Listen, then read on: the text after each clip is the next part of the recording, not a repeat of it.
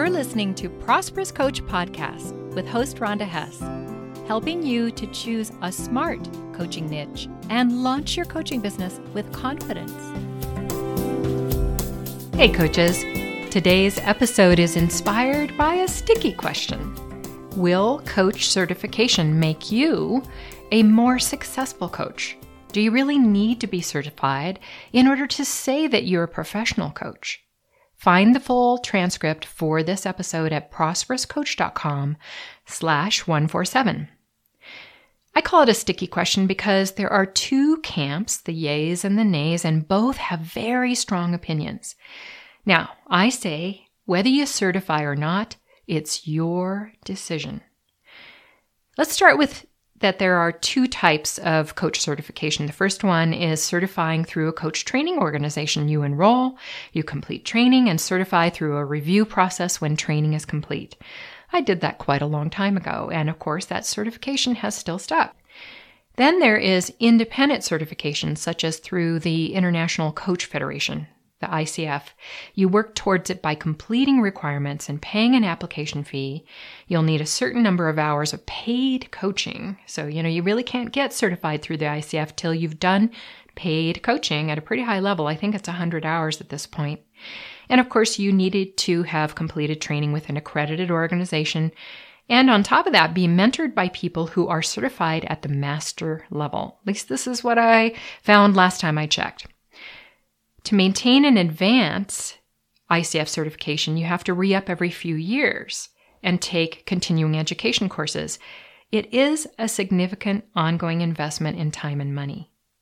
By the way, the ICF and other independent certifying bodies often change their requirements for the various levels of certification. So if you are en route to certify, stay in touch with the requirements so you're not blindsided by the changes. Independent certification does help to mature emerging fields and garner acceptance in the marketplace. ICF launched in 1995 when life coaching was still kind of a new concept, and now it has a presence in over 140 countries and over 30,000 members. There is a segment of the coaching industry that firmly says, yes, you must be certified in order to be considered a professional coach. Now, I have softened about this over the years, and I'll explain more later about that. There are five main reasons that proponents give to independently certify. The first reason is coaches who certify are more likely to earn more and not drop out of the profession. Reason two is certification distinguishes you from all the people who co opt the term coach but who have not been rigorously trained. Reason three is maintaining certification requires you to stay in tune with best practices. So I want to chime in here before I do the other two reasons. I just want to say independent certification does not necessarily mean you will earn more. That is a bit of a myth. Your income as a coach largely depends on your chosen target audience, how you charge for your offers, because you know, if you're not charging a lot, you're not going to earn a lot, and your ability to market and enroll. So there's a whole nother skill set besides the coaching skills that could affect whether you do well financially as a coach. So reason four is the public will perceive you as being a more skilled coach if you are certified. And reason number five is your clients will require it. So again, bust a myth or two. I think that credibility largely depends on how you conduct yourself. And most clients do not require or even know about certification. In my 20 years in the industry, none, and I mean zero, of my potential or actual clients has ever asked me if I was certified. And I've checked with other experienced coaches, and we agree that most niches, the client does not require or even ask about certification. So here's the bottom line about certifying as a coach from my perspective. If you go into executive or leadership coaching where you're going to provide services to people within corporations. Coaches that are ICF certified or certified by another independent body are much more likely to have a competitive edge because organizations know to ask about it.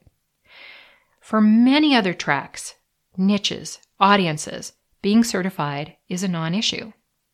So here's what I tell my clients why not work towards certification? It will keep you on a professional path. If your integrity tells you that to feel legitimate and to be valuable to your clients, you must maintain that certification, then keep doing that.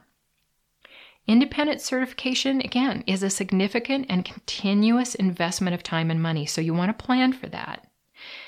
Or, if you're not going to go that route, find other ways to walk a professional path that are just as legitimate. See, guys, it's your business. You get to do what you think is right. Challenge yourself to higher levels of skill and integrity. Integrity in your services, integrity in every other aspect of your business and in your life. And as you grow your coaching business, pay attention to client feedback, how they're doing, and make improvements. Little incremental improvements all along mean that you are on a professional path. Stay inspired and make things happen. I'm so glad you tuned in to Prosperous Coach Podcast. Please share this episode with other coaches. And if you're listening on the iTunes podcast app, review this show. Joel Bass did my theme music. Thanks, Joel.